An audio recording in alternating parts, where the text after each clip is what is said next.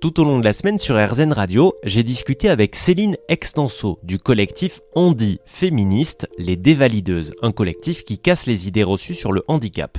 Nous avons notamment discuté ensemble de la déconjugalisation de l'allocation aux adultes handicapés. Euh, cela veut dire que à partir de l'automne 2023, cette allocation versée aux personnes atteintes de handicap ne sera plus conditionnée au revenu du conjoint, ce qui est une formidable nouvelle d'indépendance pour les personnes handicapées.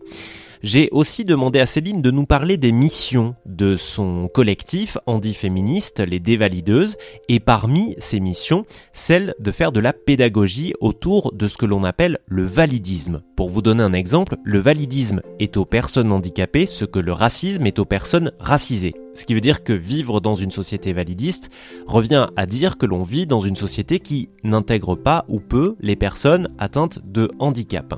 Le collectif Les Dévalideuses a donc sorti une charte de 31 bonnes résolutions anti-validistes et en voici quelques extraits.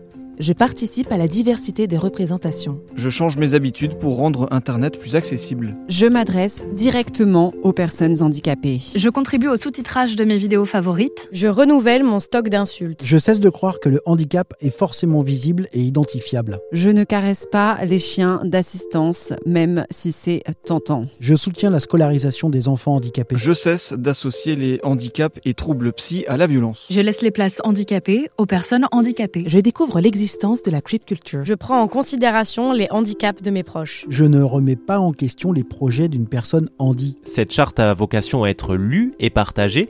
Pour la trouver, ça se passe sur rzn.fr. Sur notre site, vous pouvez également trouver notre discussion autour de l'allocation aux adultes handicapés.